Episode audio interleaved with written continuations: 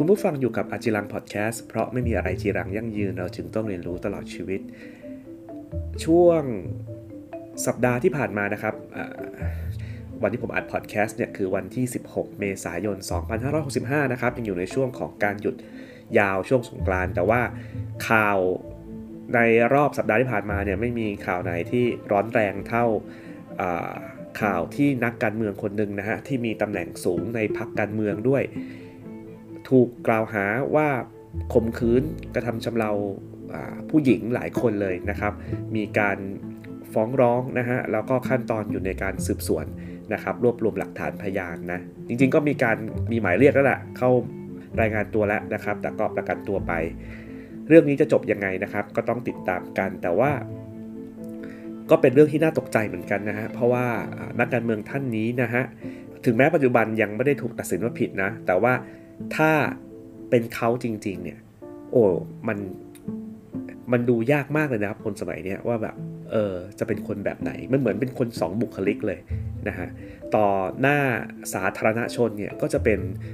คนที่ทรงคุณวุฒินะครับมีความรู้ความสามารถจบจากต่างประเทศนะฮะเป็นที่ยอมรับนับถือในหลาย ๆ วงการนะแต่พอชีวิตส่วนตัวเนี่ยก็มีประเด็นเรื่องของการข่มขืนผู้หญิงนะครับ ซึ่ง น่ากลัวมากนะฮะแต่คำถามคือจากข่าวที่เราทราบกันมาเนี่ยนะฮะมันไม่ใช่แค่ครั้งสองครั้ง แต่เป็นแบบหลายครั้งมากนะฮะที่เกิดเหตุการณ์ แล้วทำไมผู้หญิงส่วนใหญ่เนี่ยถึงไม่ค่อยกล้าที่จะออกมาเรียกร้องหรือว่ามาแจ้งความนะครับ ส่วนหนึ่งก็คงเป็นเพราะว่าเรื่องของความมีชื่อเสียง แล้วก็การมีอำนาจนะฮะในแวดวงต่างๆของอตัวนักการเมืองนะครับที่ อาจจะเกิดปัญหาหรือเกิดความไม่ปลอดภัยกับคนที่ไปแจ้งความดำเนินคดีนะฮะหรือมันอาจจะคือกลัวว่าเรื่องมันจะไม่จบนะฮะแล้วอีกอย่างหนึ่งก็คือคงจะเป็นเรื่องของความอับอายด้วยนะครับ เพราะว่าสังคมไทยเนี่ยเป็นสังคมที่ คือถ้าเป็นคดีข่มขืนนะสังคมไทยเนี่ยไม่มองผิดถูกเลยนะครับ สังคมไทยมักจะตราหน้าผู้หญิงไว้ก่อนนะซึ่งอันนี้ไม่โอเคเลยนะครับ คือมองว่าเป็นเหยื่อ แต่ว่าเวลาที่เราพูดถึงเนี่ย ไม่ได้คิดจะ support หรืออะไรผู้ถูกกระทำเลยนะ ซึ่งตรงนี้เนี่ยมันเป็นอิทธิพลของวัฒนธรรมมาจากสมัยก่อนแล้วนะครับ เรื่องของผู้ชายเป็นใหญ่นะ ถึงแม้ว่าทุกวันนี้เราจะเน้นเรื่องของความเท่าเทียมกันมากขึ้นนะครับ แต่ว่าความเหลื่อมล้ำทางด้านสังคมนะ ก็ยังเป็นเหตุผลนะฮะในการที่ทำให้คนเนี่ยไม่สามารถที่จะอาศัยกระบวนการยุติธรรมนะครับ ในการเอาผิดหรือว่า ทำให้ความจริงเนี่ยมันประจักษ์นะอย่างเรื่องของการข่มขืนเนี่ยคำถามคือทำไมฝ่ายชายเนี่ยที่มีทั้งอำนาจมีทั้งเงินทองนะฮะถึงยังไปข่มเขี่ยวข่มขืนผู้หญิงนะทั้งทั้งที่เราอยู่ในประเทศที่เอาผู้บ้านตรงๆนะหาซื้อกินไม่ได้ยากเลย นั่นก็เป็นเพราะว่าจริงๆแล้วเนี่ยมันไม่ใช่แค่อารมณ์อย่างเดียวที่พาไปนะครับ การข่มขืนเนี่ยมันเป็นการแสดงออกเชิงอำนาจอย่างหนึ่งของคนที่มีอำนาจครับว่า เขาจะรู้สึกดีและรู้สึกฟินนะเวลาที่เขาได้ใช้อำนาจนะฮะแล้วการใช้อำนาจเนี่ยในมุมหนึ่งก็คือการกดขี่ข่มเหงในลักษณะของการข่มขืนนี่แหละ ยิ่งเขาได้ทำตรงนี้นะฮะยิ่งผู้หญิงขัดขืนเท่าไหร่เนี่ยมันจะเป็นความรู้สึกที่เขาเหมือนกับได้ใช้ความใหญ่โตโออาความมีพลังความมีอำนาจของเขาในสังคมนะยิ่งแสดงออกเมื่อไหร่คนเหล่านี้จะรู้สึกแบบมีความสุขนะฮะที่ได้ทำ อะไรอย่างนี้นะฮะดังนั้นเนี่ยเราจึงเห็นการข่มขืนเนี่ยยังเกิดขึ้นอยู่เรื่อยๆนะครับเงินที่เขามีเนี่ยแทนที่เอาไปซื้อกินนะก็เอามาใช้ในการปิดปากแทน คือเขายินดีจ่ายให้นะ แต่ขอให้แบบให้มันเกิดบรรยากาศของการใช้ความรุนแรงตรงนี้มันจะชอบมาก ถามว่าเป็นลักษณะทางความผิดปกติทางด้านจิตหรือเปล่าเนี่ยอันนี้ก็ขอไม่ฟันธงนะครับ ผมคิดว่าลองมองถึงเขาเรียกว่า ลักษณะทั่วไปของคนที่มีบารมีมีอำนาจนะครับ เหมือนเราอะครับเวลามีของสวยๆงามๆเนี่ยเราก็มักจะอวดนึกออกไหมฮะลักษณะคล้ายกันนะครับ พอคนที่มีพลังอำนาจนะเขาก็อยากใช้อะครับ อยากอวด อยากแสดง ซึ่งบางครั้งเนี่ยมันก็ไปลงกับรูปแบบที่หลากหลาย บางบางคนก็เลือกที่จะใช้ความรุนแรงเป็นการแสดงออกในเรื่องของอำนาจที่เขามี การข่มขืนก็เป็นเรื่องหนึ่งนะครับ แล้วคนที่มีอำนาจบารมีเนี่ยที่ใช้การข่มขืนเป็นการแสดงออก ซึ่งพลังบารมีที่เขามีเนี่ยเรามักจะไม่ค่อยเห็นข่าวคราวหรือว่าการฟ้องร้องเท่าไหร่ เพราะว่าเขาก็จะใช้เงินเนี่ยนะฮะในการที่จะเอาไปแก้ไข เอาไปเคลียร์ปัญหานะฮะเพราะงั้นนี่คือเป็นสาเหตุครับที่ทำไมเขาไม่เอาเงินไปซื้อกินนะครับ เพราะการซื้อกินเนี่ย เอาบอกตรงๆนะผู้หญิงที่เป็นโสเพณีเนี่ยนะเขายินยอมนะฮะมันมันไม่มีความอารมณ์ของการดื้อขัดขืน ซึ่งเป็นความฟินที่ที่คนที่คนที่กระทำเนี่ยต้องการนะครับ เพราะงั้นการซื้อบริการเนี่ยไม่ได้ช่วยตอบโจทย์ในด้านนี้ นี่ก็เลยเป็นสาเหตุครับที่ว่าทำไมถึงมีเหยื่อมากมายนะ แต่ไม่ได้ออกมาเป็นข่าวคราวเวลาที่ เกิดเหตุการณ์ ทีนี้ในมุมมองของอการข่มขืนนะครับ ในในมิติของบทลงโทษนะคำถามคือถ้าจะให้คนกลุ่มนี้รู้สึกกลัวแล้วไม่กล้าทำนะฮะเราใช้วิธีการเพิ่มโทษได้ไหม เช่นข่มขืนเนี่ยคือให้ประหารชีวิตไปเลย หลายคนก็สนับสนุนนะครับ แต่ว่าคำถามคือการ ผลักดันให้โทษของการข่มขืนเนี่ยสูงสุดคือประหารชีวิตเนี่ยมันช่วยลด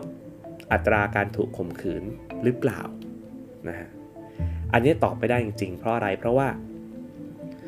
พบว่าบ่อยครั้งนะครับ การข่มขืนเนี่ยไม่ใช่การไตร่ตรองไว้ล่วงหน้านะหลายครั้งเลยเนี่ยเกิดจากการสติหลุดนะครับ เช่นเมา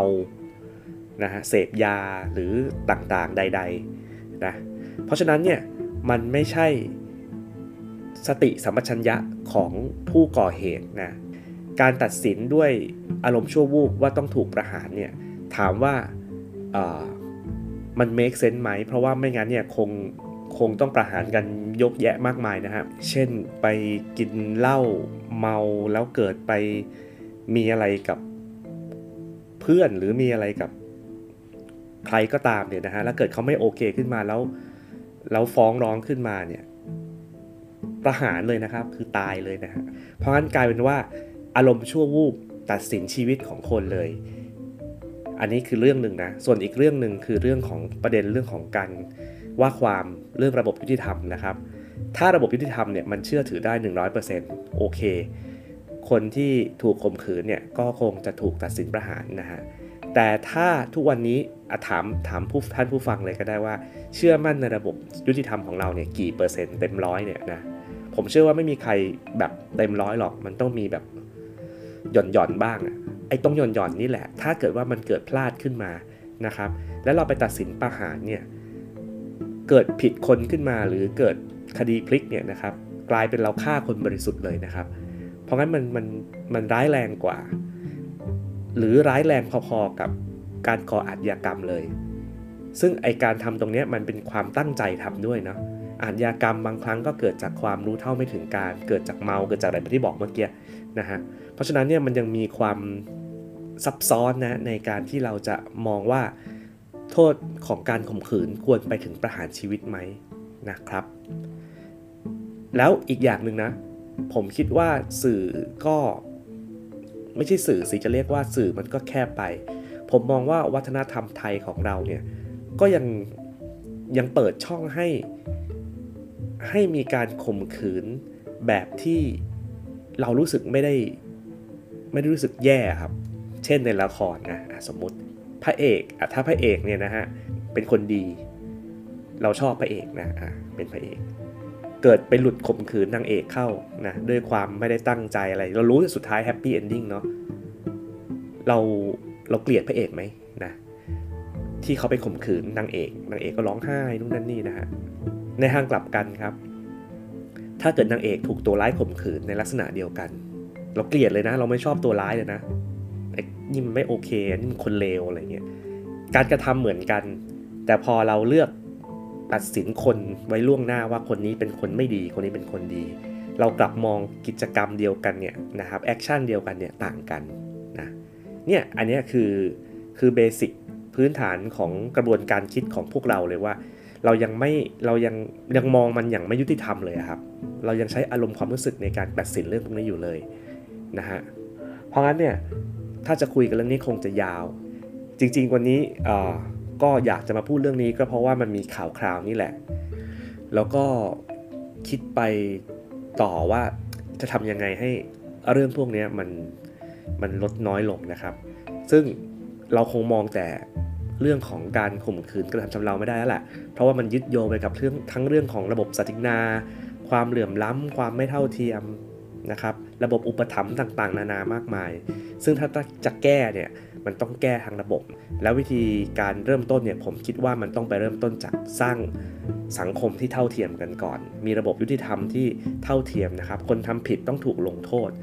นะแล้วที่สำคัญคือจะต้องไม่อุ้มชูหรืออุปถัมภ์ซึ่งกันและกัน ถ้าเรารู้ถึงแม้ว่าจะเป็นคนที่เรารู้จัก ถึงแม้จะเป็นคนที่